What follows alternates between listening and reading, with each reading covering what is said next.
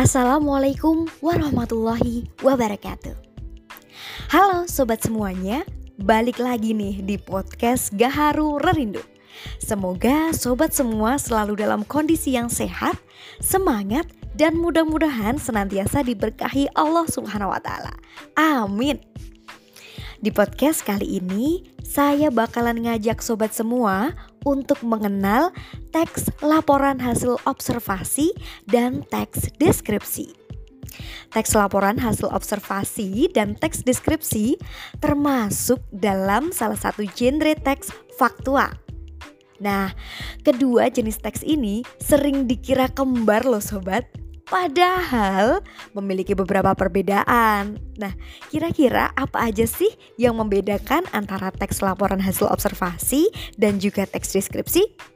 Mari kita cek alias mari kita cek.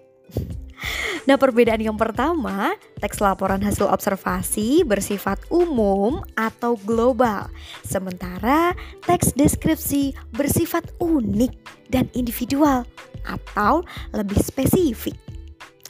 Kemudian perbedaan yang kedua, teks laporan hasil observasi menekankan pada pengelompokan atau klasifikasi terhadap berbagai hal. Sedangkan teks deskripsi menitik beratkan pada uraian bentuk, ciri, dan keadaan. Perbedaan yang ketiga nih sobat, teks laporan hasil observasi memiliki hubungan berjenjang antara sebuah kelas dan subkelas. Di lain sisi, teks deskripsi berhubungan antara keseluruhan dan bagian-bagiannya. Nah, itu dia tiga perbedaan antara teks laporan hasil observasi dan juga teks deskripsi ya sobat. Jadi, mereka berdua itu kembar tapi beda. Kemudian teks laporan hasil observasi dibuat berdasarkan data hasil pengamatan yang dilakukan secara nyata. Jadi berdasarkan pengamatan yang pernah kita lakukan gitu. Teks laporan hasil observasi juga berisi tentang informasi umum. Namun di dalamnya lebih sering dijumpai paparan yang bersifat mengklasifikasikan satu fenomena alam, budaya, sosial, dan hal-hal umum lainnya. Teks laporan hasil observasi memiliki struktur inti berupa deskripsi umum, deskripsi bagian, dan deskripsi manfaat. Yuk kita bahas ya sobat untuk struktur yang pertama yaitu deskripsi umum. Di deskripsi umum ini sobat semuanya dapat menuangkan informasi berupa pengertian, batasan, atau juga pengelompokan dari objek yang bakalan sobat bahas. Lalu di struktur berikutnya sobat dapat mendeskripsikan atau menginformasikan atau mengulas tentang beberapa hal yang berkenaan dengan objek yang dilaporkan seperti ciri-ciri fisiknya, keadaan, perilakunya, rinciannya seperti apa gitu ya. Dan di struktur yang ketiga, sobat semuanya dapat mengulas tentang deskripsi manfaat yaitu penjelasan tentang manfaat, dampak dari objek yang dilaporkan, atau juga konsekuensi atas fenomena yang sobat semua paparkan. Gitu. Oke, supaya lebih jelas, mungkin kita langsung ke contoh aja ya. Misalnya nih, kita mau menguraikan tentang hubungan saling ketergantungan antar makhluk hidup. Nah, nanti pada deskripsi umum kita bisa ulas tentang maksud dari hubungan saling ketergantungan antar makhluk hidup tersebut. Bisa kita sertakan contohnya atau fakta-fakta yang mungkin kita lihat gitu ya di kehidupan sehari-hari atau di lingkungan sekitar kita. Lalu apa pentingnya sih makhluk hidup memiliki hubungan-hubungan itu gitu ya dan lain-lainnya. Lalu pada struktur kedua yaitu deskripsi bagian, kita bisa ulas mengenai hubungan saling ketergantungan itu. Misal nih tentang simbiosis mutualisme, simbiosis komensalisme, atau simbiosis parasitisme. Nah, tentunya lengkap dengan uraian dari pengertian masing-masing simbiosis itu ya sobat ya. Juga dengan contoh-contohnya dan uraian hubungannya seperti apa. Lalu pada bagian akhir yaitu deskripsi manfaat, sobat semua dapat menguraikan tentang konsekuensi yang diperoleh oleh makhluk hidup dalam menjalin hubungan dengan makhluk hidup yang lain. Itu, itulah yang dikatakan sebagai teks laporan hasil observasi. Kita coba contoh lain ya. Misalnya nih, kita pengen ulas tentang penyebab gempa bumi. Nah, kita bisa uraikan dengan teks laporan hasil observasi bahwa penyebab gempa bumi itu ada dua, yaitu letusan gunung berapi atau disebut dengan gempa bumi vulkanik, dan juga faktor yang kedua yaitu pergeseran lempeng bumi atau gempa bumi tektonik. Nanti pada bagian deskripsi umum kita bisa ulas tentang gempa atau faktor-faktor penyebabnya. Ya, definisi-definisi secara umum lah. Kemudian pada bagian deskripsi kita bisa berikan ulasan tentang gempa bumi vulkanik. Nah, bagaimana sih terjadinya gempa bumi vulkanik itu? Lalu bagaimana cirinya? Nah, kita juga bisa ulas tentang gempa bumi tektonik, bagaimana e, cirinya dan apa penyebabnya. Nah, itu kita uraikan juga teman-teman di bagian deskripsi bagian gitu ya. Lalu pada deskripsi yang ketiga yaitu deskripsi manfaat, sobat semua dapat menuliskan dampak terjadinya gempa bumi. Nah, gimana sobat? Sudah jelas kan? Sudahkah ada gambaran tentang teks laporan hasil observasi? Semoga sudah ya. Oke, kita akan coba lanjut untuk membandingkan. Tadi kan sudah teks laporan hasil observasi. Nah, kalau pengen kita buat nih sebagai teks deskripsi itu seperti apa ya? Misal pada konteks yang pertama tadi tentang hubungan antar makhluk hidup gitu kan. Kalau di teks laporan hasil observasi dijelasin tuh apa sih uh, hubungan antar makhluk hidup itu, kemudian dijelasin masing-masing simbiosisnya ada tiga jenis itu. Nah tapi kalau misal di teks deskripsi kita hanya membutuhkan satu jenis simbiosis aja yang kita ulas secara detail. Misalnya, kita mengulas tentang e, simbiosis parasitisme, maka dalam satu teks deskripsi itu kita akan mengulas keseluruhan tentang uh, simbiosis parasitisme. Begitu juga pada jenis teks yang kedua tadi tuh tentang gempa. Nah, kita bisa ulas dengan teks laporan hasil observasi, klasifikasinya kan menjadi dua faktor penyebabnya ada gempa vulkanik dan gempa tektonik gitu kan. Tapi kalau kita pengen ubah dalam teks deskripsi, maka kita hanya perlu mengulas tentang salah satu jenis gempanya aja. Misalnya nih gempa vulkanik yang um, terjadi di Gunung Merapi, misal seperti itu. Itu kita jelaskan secara rinci. Gitu sobat semuanya. Oke sobat, itu tadi sedikit informasi tentang teks laporan hasil observasi dan juga teks deskripsi. Semoga bermanfaat ya. Sampai jumpa di podcast berikutnya. Bye bye. Wassalamualaikum warahmatullahi wabarakatuh.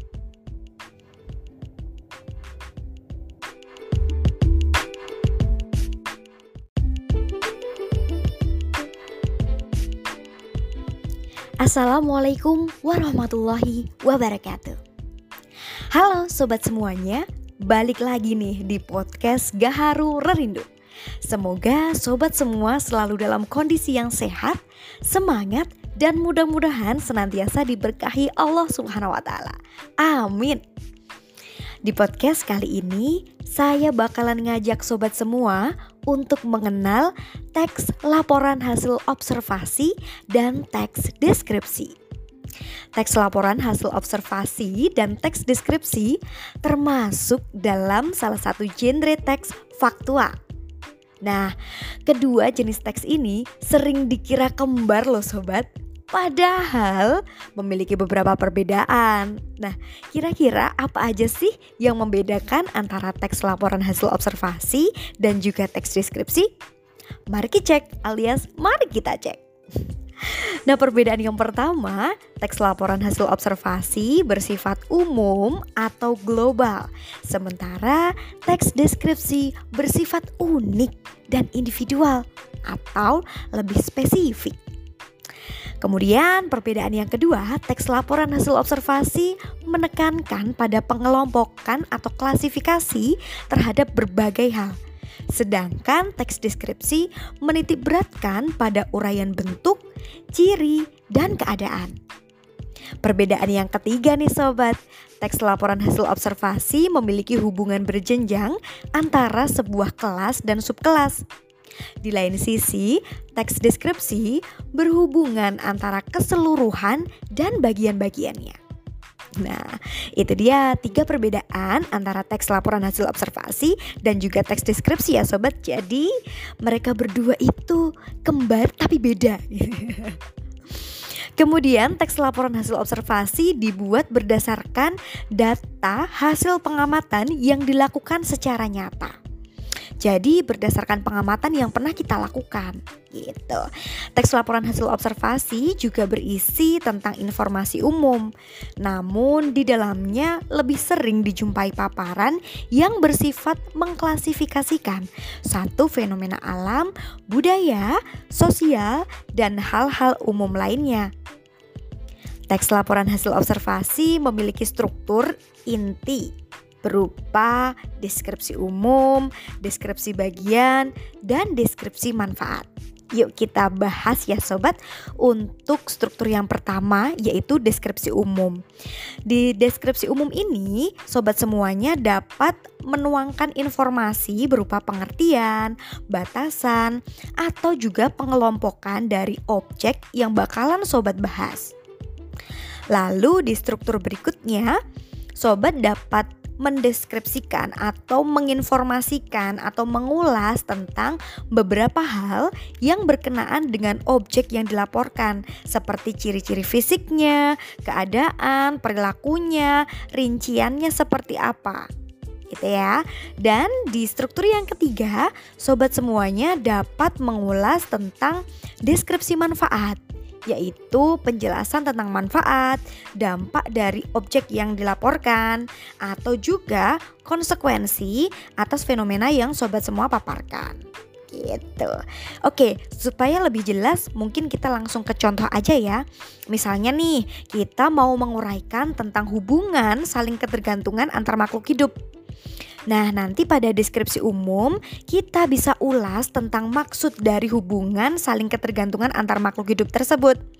Bisa kita sertakan contohnya atau fakta-fakta yang mungkin kita lihat gitu ya di kehidupan sehari-hari atau di lingkungan sekitar kita. Lalu apa pentingnya sih makhluk hidup memiliki hubungan-hubungan itu gitu ya dan lain-lainnya. Lalu pada struktur kedua yaitu deskripsi bagian, kita bisa ulas mengenai hubungan saling ketergantungan itu. Misal nih tentang simbiosis mutualisme, simbiosis komensalisme, atau simbiosis parasitisme. Nah, tentunya lengkap dengan uraian dari pengertian masing-masing simbiosis itu ya sobat ya. Juga dengan contoh-contohnya dan uraian hubungannya seperti apa. Lalu pada bagian akhir yaitu deskripsi manfaat, sobat semua dapat menguraikan tentang konsekuensi yang diperoleh oleh makhluk hidup dalam menjalin hubungan dengan makhluk hidup yang lain. Itu, itulah yang dikatakan sebagai teks laporan hasil observasi. Kita coba contoh lain ya. Misalnya nih, kita pengen ulas tentang penyebab gempa bumi. Nah, kita bisa uraikan dengan teks laporan hasil observasi bahwa penyebab gempa bumi itu ada dua, yaitu letusan gunung berapi atau disebut dengan gempa bumi vulkanik, dan juga faktor yang kedua yaitu pergeseran lempeng bumi atau gempa bumi tektonik. Nanti pada bagian deskripsi umum kita bisa ulas tentang gempa atau faktor-faktor penyebabnya. Ya, definisi-definisi secara umum lah. Kemudian pada bagian deskripsi kita bisa berikan ulasan tentang gempa bumi vulkanik. Nah, bagaimana sih terjadinya gempa bumi vulkanik itu? Lalu bagaimana cirinya? Nah, kita juga bisa ulas tentang gempa bumi tektonik, bagaimana e, cirinya dan apa penyebabnya. Nah, itu kita uraikan juga teman-teman di bagian deskripsi bagian gitu ya. Lalu pada deskripsi yang ketiga yaitu deskripsi manfaat, sobat semua dapat menuliskan dampak terjadinya gempa bumi. Nah, gimana sobat? Sudah jelas kan? Sudahkah ada gambaran tentang teks laporan hasil observasi? Semoga sudah ya. Oke, kita akan coba lanjut untuk membandingkan. Tadi kan sudah teks laporan hasil observasi. Nah, kalau pengen kita buat nih sebagai teks deskripsi itu seperti apa ya? Misal pada konteks yang pertama tadi tentang hubungan antar makhluk hidup gitu kan. Kalau di teks laporan hasil observasi dijelasin tuh apa sih uh, hubungan antar makhluk hidup itu, kemudian dijelasin masing-masing simbiosisnya ada tiga jenis itu. Nah tapi kalau misal di teks deskripsi kita hanya membutuhkan satu jenis simbiosis aja yang kita ulas secara detail. Misalnya, kita mengulas tentang uh, simbiosis parasitisme, maka dalam satu teks deskripsi itu kita akan mengulas keseluruhan tentang uh, simbiosis parasitisme. Begitu juga pada jenis teks yang kedua tadi tuh tentang gempa. Nah, kita bisa ulas dengan teks laporan hasil observasi. Klasifikasinya kan menjadi dua faktor penyebabnya ada gempa vulkanik dan gempa tektonik gitu kan. Tapi kalau kita pengen ubah dalam teks deskripsi, maka kita hanya perlu mengulas tentang salah satu jenis gempanya aja. Misalnya nih gempa vulkanik yang um, terjadi di Gunung Merapi, misal seperti itu. Itu kita jelaskan secara rinci. Gitu sobat semuanya. Oke sobat, itu tadi sedikit informasi tentang teks laporan hasil observasi dan juga teks deskripsi. Semoga bermanfaat ya. Sampai jumpa di podcast berikutnya. Bye-bye. Wassalamualaikum warahmatullahi wabarakatuh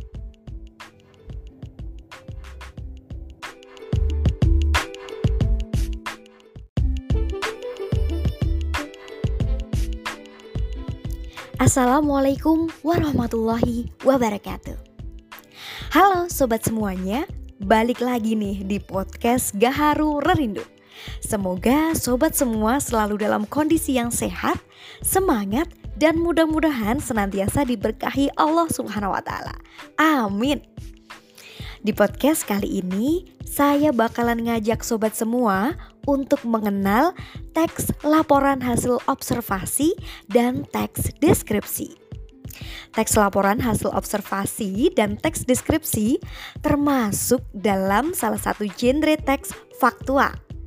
Nah, kedua jenis teks ini sering dikira kembar loh sobat Padahal memiliki beberapa perbedaan. Nah, kira-kira apa aja sih yang membedakan antara teks laporan hasil observasi dan juga teks deskripsi? Mari kita cek alias mari kita cek.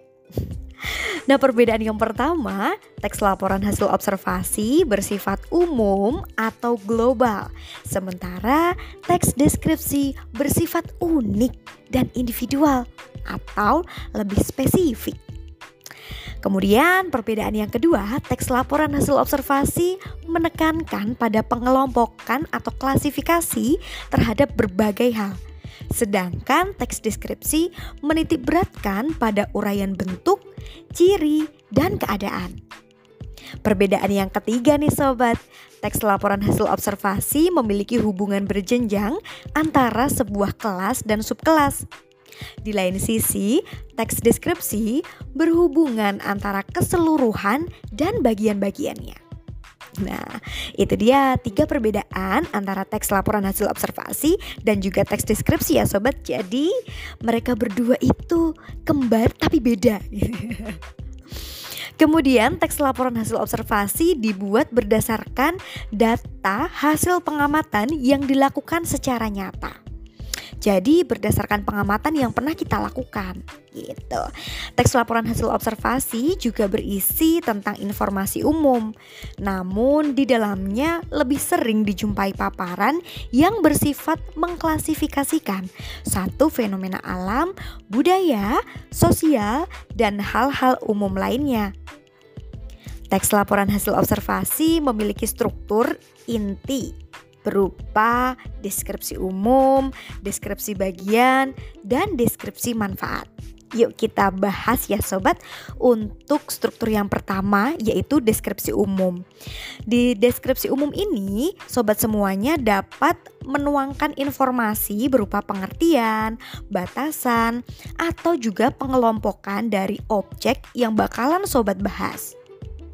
Lalu di struktur berikutnya sobat dapat mendeskripsikan atau menginformasikan atau mengulas tentang beberapa hal yang berkenaan dengan objek yang dilaporkan seperti ciri-ciri fisiknya, keadaan, perilakunya, rinciannya seperti apa gitu ya.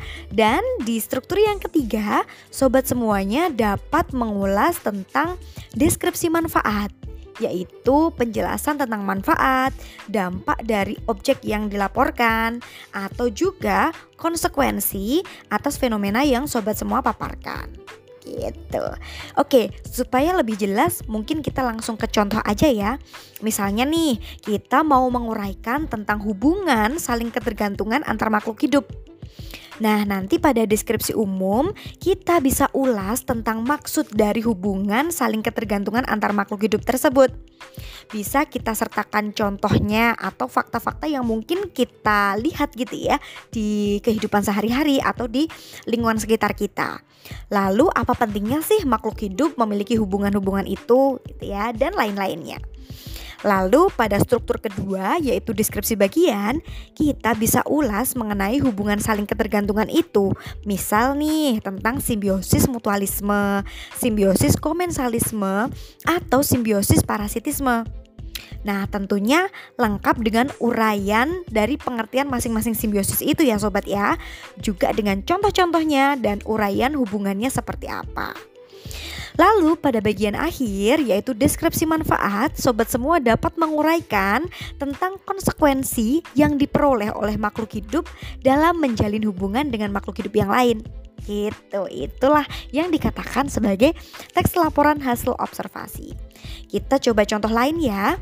Misalnya nih, kita pengen ulas tentang penyebab gempa bumi. Nah, kita bisa uraikan dengan teks laporan hasil observasi bahwa penyebab gempa bumi itu ada dua, yaitu letusan gunung berapi atau disebut dengan gempa bumi vulkanik, dan juga faktor yang kedua yaitu pergeseran lempeng bumi atau gempa bumi tektonik. Nanti pada bagian deskripsi umum kita bisa ulas tentang gempa atau faktor-faktor penyebabnya. Ya, definisi-definisi secara umum lah. Kemudian pada bagian deskripsi kita bisa berikan ulasan tentang gempa bumi vulkanik. Nah, bagaimana sih terjadinya gempa bumi vulkanik itu? Lalu bagaimana cirinya? Nah, kita juga bisa ulas tentang gempa bumi tektonik, bagaimana e, cirinya dan apa penyebabnya. Nah, itu kita uraikan juga teman-teman di bagian deskripsi bagian gitu ya. Lalu pada deskripsi yang ketiga yaitu deskripsi manfaat, sobat semua dapat menuliskan dampak terjadinya gempa bumi. Nah, gimana sobat? Sudah jelas kan? Sudahkah ada gambaran tentang teks laporan hasil observasi? Semoga sudah ya. Oke, kita akan coba lanjut untuk membandingkan. Tadi kan sudah teks laporan hasil observasi. Nah, kalau pengen kita buat nih sebagai teks deskripsi itu seperti apa ya? Misal pada konteks yang pertama tadi tentang hubungan antar makhluk hidup gitu kan. Kalau di teks laporan hasil observasi dijelasin tuh apa sih uh, hubungan antar makhluk hidup itu, kemudian dijelasin masing-masing simbiosisnya ada tiga jenis itu. Nah tapi kalau misal di teks deskripsi kita hanya membutuhkan satu jenis simbiosis aja yang kita ulas secara detail. Misalnya, kita mengulas tentang e, simbiosis parasitisme, maka dalam satu teks deskripsi itu kita akan mengulas keseluruhan tentang uh, simbiosis parasitisme. Begitu juga pada jenis teks yang kedua tadi tuh tentang gempa. Nah, kita bisa ulas dengan teks laporan hasil observasi, klasifikasinya kan menjadi dua faktor penyebabnya ada gempa vulkanik dan gempa tektonik gitu kan. Tapi kalau kita pengen ubah dalam teks deskripsi, maka kita hanya perlu mengulas tentang salah satu jenis gempanya aja. Misalnya nih gempa vulkanik yang um, terjadi di Gunung Merapi, misal seperti itu. Itu kita jelaskan secara rinci. Gitu sobat semuanya. Oke sobat, itu tadi sedikit informasi tentang teks laporan hasil observasi dan juga teks deskripsi. Semoga bermanfaat ya. Sampai jumpa di podcast berikutnya. Bye bye. Wassalamualaikum warahmatullahi wabarakatuh.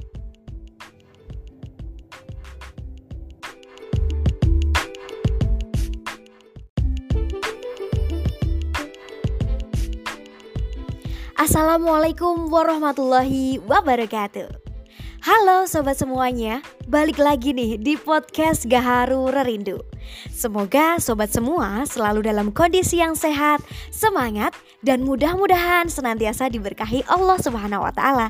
Amin. Di podcast kali ini, saya bakal ngajak sobat semua untuk mengenal teks eksposisi.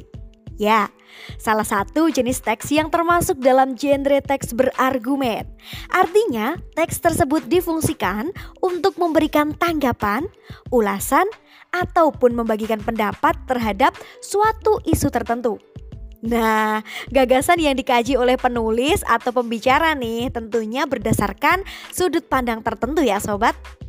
Misal nih pagi hari sambil nyantai ngopi gitu ya. Sobat semuanya baca koran. Nah biasanya di koran itu kan kita jumpai tuh Kolom opini, kolom tajuk rencana, atau kolom editorial.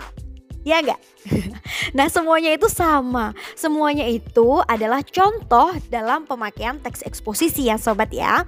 Nah teks-teks tersebut secara struktur tentunya sama dengan teks eksposisi kalau teks editorial atau tajuk rencana biasanya ini berupa artikel utama yang ditulis oleh redaktur koran yang merupakan pandangan redaksi terhadap suatu berita, fenomena, atau isu-isu kontroversial yang sedang beredar. Nah, sementara untuk teks eksposisi sendiri itu boleh semua orang itu menuliskannya. Itu bedanya. Oke, untuk menguatkan gagasan yang dituliskan oleh penulis dalam teks eksposisi, tentunya harus disertai dengan alasan-alasan yang logis ya sobat. Dengan kata lain, kita harus bisa membuktikan atau memberikan evaluasi dan juga mengklarifikasi satu permasalahan tertentu. Nah, lanjut aja nih ya. Kita lanjut ke struktur teks eksposisi. Ada apa aja sih strukturnya? Gitu ya. Teks eksposisi ini memiliki tiga struktur. Yang pertama, tesis atau pernyataan umum. Yang kedua, argumen. Dan ketiga, penegasan ulang. Oke, kita mulai yang pertama dulu nih tentang tesis.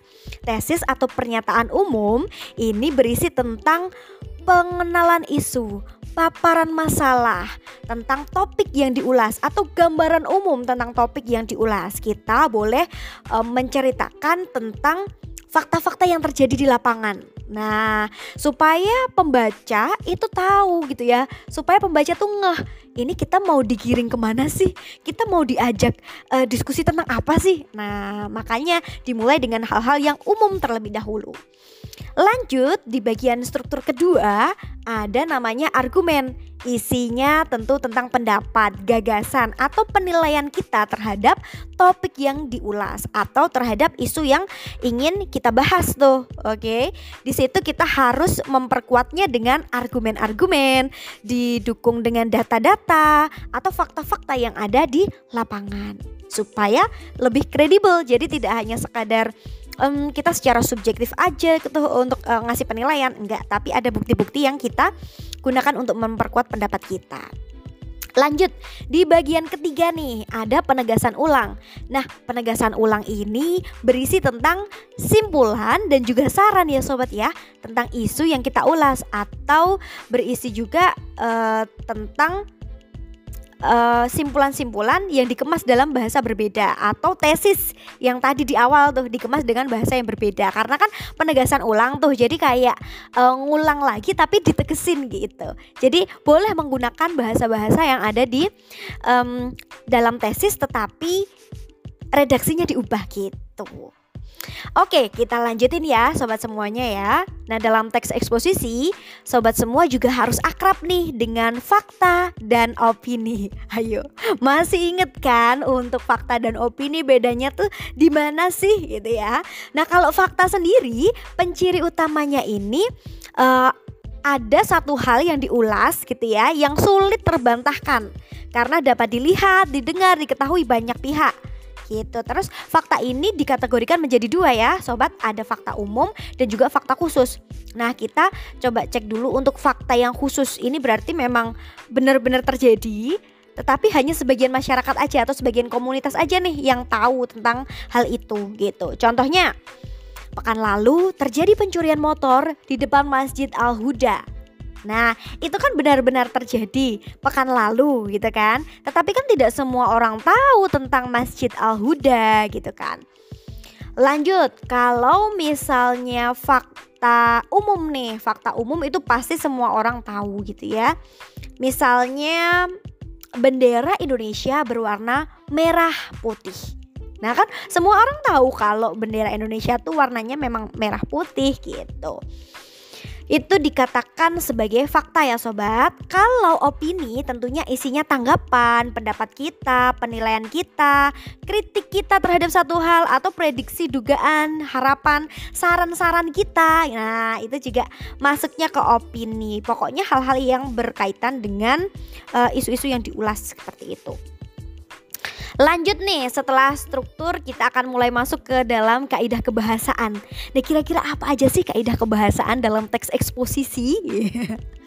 Tentunya kaidah kebahasaan ini mirip-mirip gitu ya teman-teman ya uh, dengan kaidah kebahasaan di berbagai jenis teks yang lain. Tetapi yang paling dominan muncul gitu di teks eksposisi adalah kata teknis, konjungsi temporal, konjungsi kausalitas, kata kerja mental, kata perujukan, dan juga persuasif gitu. Sorry kata persuasif ya. Lanjut untuk uh, kata teknis atau mungkin teman-teman juga mengenalnya dengan istilah teknis. Nah, ini tentunya berkaitan uh, sangat erat gitu ya dengan topik yang diulas. Kalau misalnya nih um, saya ambil contoh tentang topik kesehatan, berarti istilah teknisnya bisa meliputi stunting, kemudian asupan gizi, genetik, pola makan, sanitasi dan masih banyak hal lainnya yang itu sebagai penciri dari um, topik kesehatan gitu. Terus kalau misal nih contoh lain di mm, dunia kebahasaan, nah kita akan mengenal tentang ragam bahasa, bahasa asing, bahasa gaul, ragam baku, ragam daerah seperti itu. Lanjut ke kaidah kebahasaan nomor 2 yaitu tentang konjungsi temporal. Nah, ini mudah banget ini menyatakan urut-urutan waktu atau satu hal uh, atau satu kejadian gitu ya. Mula-mula, lalu, Kemudian, nah itu adalah contoh-contoh konjungsi temporal. Lanjut ya, untuk e, kaidah kebahasaan ketiga, konjungsi kausalitas. Ini berfungsi untuk menyatakan sebab akibat satu peristiwa atau satu kejadian tertentu gitu. Jadi e, karena apa sih gitu kan satu kejadian itu bisa terjadi. Nah, kita cari sebabnya apa maka uh, akan sering teman-teman jumpai itu untuk konjungsi kausalitas berupa sebab, sebab itu, karena, karena itu dan lain-lain gitu. Oke, beralih ke nomor 4 Kaidah kebahasaan keempat adalah kata kerja mental. Nah kata kerja mental ini sebenarnya menunjukkan uh, Satu pekerjaan yang menyatakan kegiatan abstrak gitu ya. Terbentuk dari aktivitas pikiran maupun perasaan. Jadi kalau misalnya teman-teman mencintai seseorang Dalam diam. Nah itu juga termasuk kata kerja mental. Memikirkan, memahami, berkeyakinan Terus apa lagi ya, mengagumi menduga, berasumsi. Nah, itu semuanya kata kerja mental gitu. Karena kita nggak nggak bisa ngelihat tuh seseorang itu ketika mencintai itu apa melakukan gerakan-gerakan tertentu gitu ya. Nah, kalau misalnya nih um, apa ya contohnya kata kerja mental mengkhawatirkan mengkhawatirkan itu kan kita bisa aja tuh diem-diem tapi mengkhawatirkan kan tetapi misal ada kalimat uh, seorang ibu mondar mandir 10 kali di depan ruang tunggu itu karena ia mengkhawatirkan anaknya. Nah, mondar-mandir itu sebagai kata kerja material karena melakukan aktivitas fisik gitu ya. Tapi kalau kata kerja mentalnya tadi yang mengkhawatirkan anaknya gitu. Lanjut nih di poin kelima tentang kata perujukan. Nah, kata perujukan ini tentunya kata-kata yang digunakan untuk merujuk gitu ya atau memberikan keterangan pada kalimat atau kata sebelumnya menurut bla bla bla bla. Nah, menurutnya berdasarkan bla bla bla bla merujuk pada bla bla bla bla. Nah, itu semuanya adalah kata perujukan.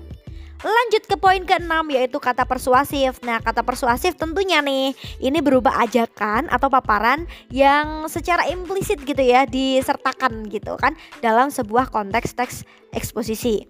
Nah, Misalnya, teman-teman jumpai kata-kata hendaknya, sebaiknya, diharapkan, e, perlu, harus, e, dirasa perlu bagi setiap siswa bla bla bla bla bla bla gitu. Seharusnya. Nah, itu semua e, biasanya bisa dibubuhkan di bagian e, argumentasi maupun di bagian penegasan ulang gitu. Kita lanjut ke contoh ya sobat semuanya. Uh, ini saya ambil random sih dari kolom suara.com. Nah, uh, di artikel yang dimunculkan dalam uh, website tersebut tentang efektivitas belajar saat pandemi COVID-19. Nah, pada artikel tersebut diulas tentang pengaruh COVID-19 dengan dunia pendidikan gitu ya. Selanjutnya dipaparkan pula tuh tentang pembelajaran yang berlangsung secara daring. Nah, diceritakan secara detail. Kemudian penulis juga menuliskan argumennya tentang hal-hal positif yang diperoleh dalam pembelajaran daring. Nah, pendapat tersebut diuraikan dengan detail dengan tang, uh, tanggapan gitu ya terhadap isu-isu sekolah daring di masa pandemi. Nah, uh, itu semua contoh dari teks eksposisi kan penulis itu ngasih tanggapan gitu ya terhadap sekolah daring di masa uh, pandemi. Kemudian pengaruhnya apa sih? Apakah sekolah daring itu bisa menekan angka COVID-19? Nah, itu dipaparkan, diulas gitu ya. Dan penulis memiliki kecenderungan untuk mendukung uh, adanya sekolah daring gitu. Nah, sekarang coba nih sobat semuanya bisa dong untuk uh, cari contoh-contoh teks eksposisi yang ada di lingkungan sekitar uh, kalian kayak gitu. Terus nanti diamati bagaimana pendapatnya, bagaimana argumennya, mana faktanya, mana opininya seperti itu.